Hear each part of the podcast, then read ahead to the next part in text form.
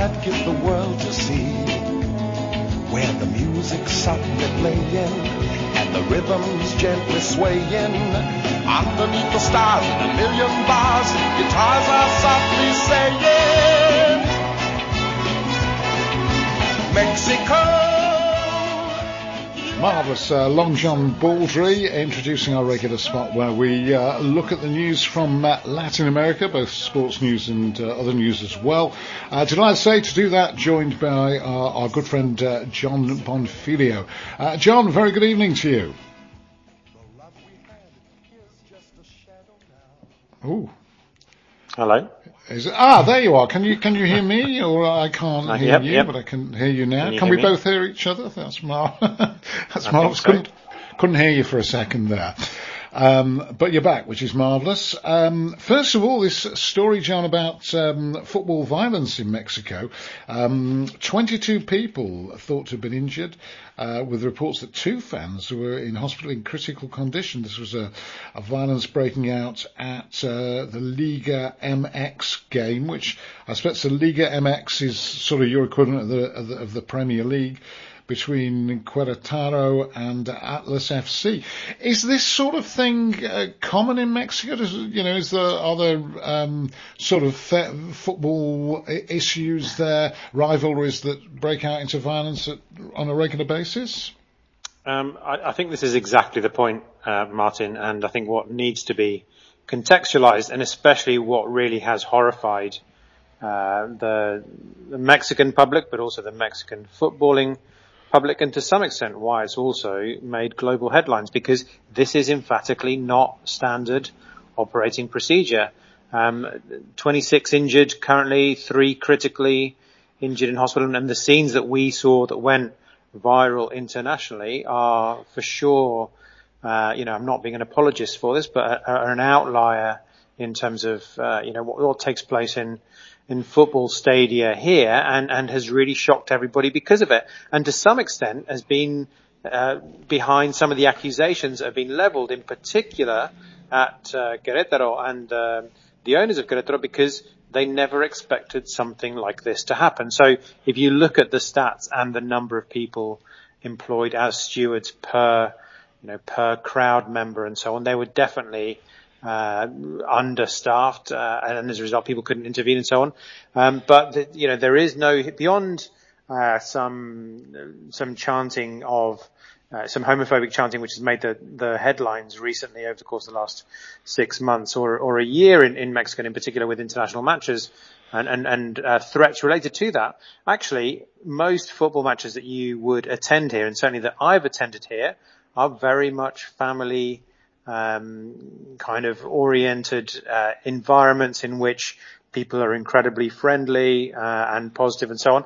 And for sure, you have your ultras, your you know your extreme end of fans, but but they tend to be you know sectioned away at, behind the goal uh, behind the goal mat. So everybody was absolutely shocked and horrified by by what took place, and as a result, the uh, the immediate reaction by Liga uh, Mex um, has has also really been, I guess, kind of not surprising, but I, I think has really hit home because Querétaro, this uh, the home team have uh, have to play their home games now in an empty stadium for a year. Their fans are banned from playing away from home for three years. And really interestingly, the owners of the club have, have had the ownership removed and it's been passed to their previous owners who now have a year with which to sell the club. And if they don't, then it's going to go into the hands of, of the league itself. So for sure, I think that the league has, uh, uh, realized that it needs to clamp down on this really quickly and, and rapidly and has done so with something of a guillotine effect and policy. Blimey, certainly have. Uh, now, second story, um, th- but this is interesting because we're, we're all talking about the Cuban Missile Crisis at the moment, uh, you know, given the, the context of what's happened uh, in Ukraine and all that. And uh, if we look back to the uh, history of that time, uh, Che Guevara is a name that sort of crops up, not specifically the, uh, uh, uh, on the uh, on the Cuban Missile Crisis, but on that sort of era of history. And the man who killed Che Guevara has died. Tell me about that story. Yeah, some, in some ways bringing an end to uh, the history of this most famous of, of Latin Americans and, and Latin American revolutionaries. A Bolivian a soldier, young officer at the time in 1967 called Mario Terán has died at the age of 80 after a long illness, which really, you know, these things happen on a day-to-day basis all the time. But he was the guy who not just killed Ernesto Che Guevara in 1967, but actually executed him.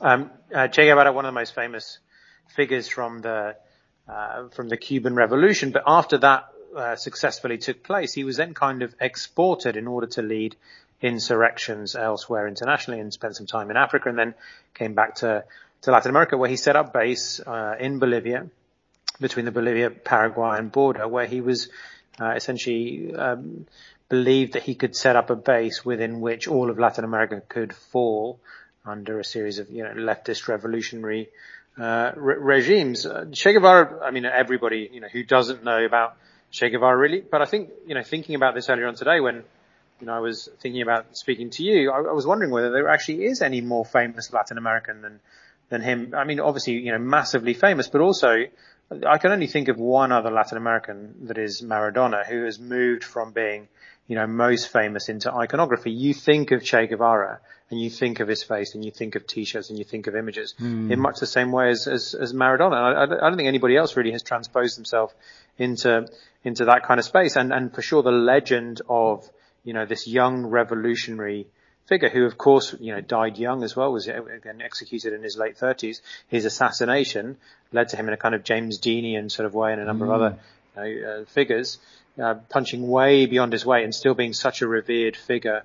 Um, I mean, not just in Latin America, but you know, a major countercultural symbol related to rebellion. And so the man who shot him, um, who was ordered by the then president in Bolivia not to take him prisoner and take him back to La Paz, but actually to to execute him, and also importantly, not just to execute him, but to pretend that it happened in the line of fire. He was ex- expressly told not to shoot him in the head, but to shoot him with a round of bullets in the chest as though it had been in a skirmish. Um, died a couple of days ago, and it's one of those things that he said up until his dying breath he massively regretted and uh, you know marked out the rest of his life. Yeah, and got I mean, if you were a student in the 60s or 70s, um, pretty well, you know, quite a few of you had uh, the uh, the poster of uh, Che Guevara uh, in your uh, in your bedroom over the uh, over the bed head usually, and you knew if you went into somebody's bedroom and the Che Guevara poster was there, not to say anything too capitalist because you knew that was going to was going to play well.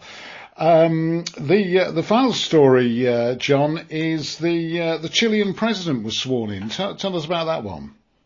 Yeah, and actually, you know, not entirely unrelated to Che Guevara because this is a young, handsome, 36 year old individual, a former student uh, leftist leader who came to prominence in 2011 when he was demanding that Chile's education system be overhauled.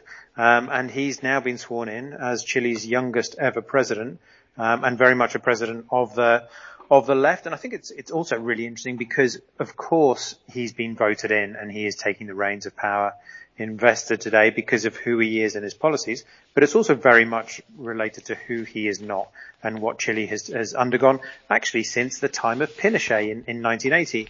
Um, but especially recently in the sense of what took place a couple of years ago in terms of the, the metro up, uprisings related to, to students and, and pricing there, which, which led to, uh, to national protests and then the military intervening and then having been, de- been declared by the UN to having deliberately targeted protesters by, by shooting rubber bullets into their eyes. So you've got a, a ridiculous a number of protesters that came out blind out of those uh, protests. And then more recently, uh, the president Sebastián Piñera, who was who's um, uh, fixed up in the in the Panama Papers and, st- uh, uh, and so on as well. So so you've got, I guess, a, a kind of culture of impunity uh, in Chile and amongst the Ch- Chilean political class that has, that has existed certainly for the last 10 years, uh, but also does go right back to, to the Chilean constitution that was established by Augusto Pinochet in 1980. And so all of this context leads to this, uh, to this remarkable figure now leading Chile forward into what is being regarded as a new chapter of uh, Chilean history in which Chile is being rebuilt with its people in the center. And perhaps most significantly, it has a, a, new constitution for the first time in 40 years, in which also, in, in a groundbreaking sense internationally, it has gender balance enshrined. So any future representatives in Chile, assuming that the constitution is is uh, is given a, a, green light by the mm. by a vote by a plebiscite in a in a few months in Chile means that all representatives of Chile in the future have to have to have a gender balance. So there must be a 50-50 male female split. Uh, excellent. Uh, thank you ever so much, John. As always, do appreciate it. And uh, we'll talk again next week if that's okay. Take care, Martin. Good man. Thank you very much indeed, John. Uh, Jon Bonfiglio joining us from uh, Latin America. Um,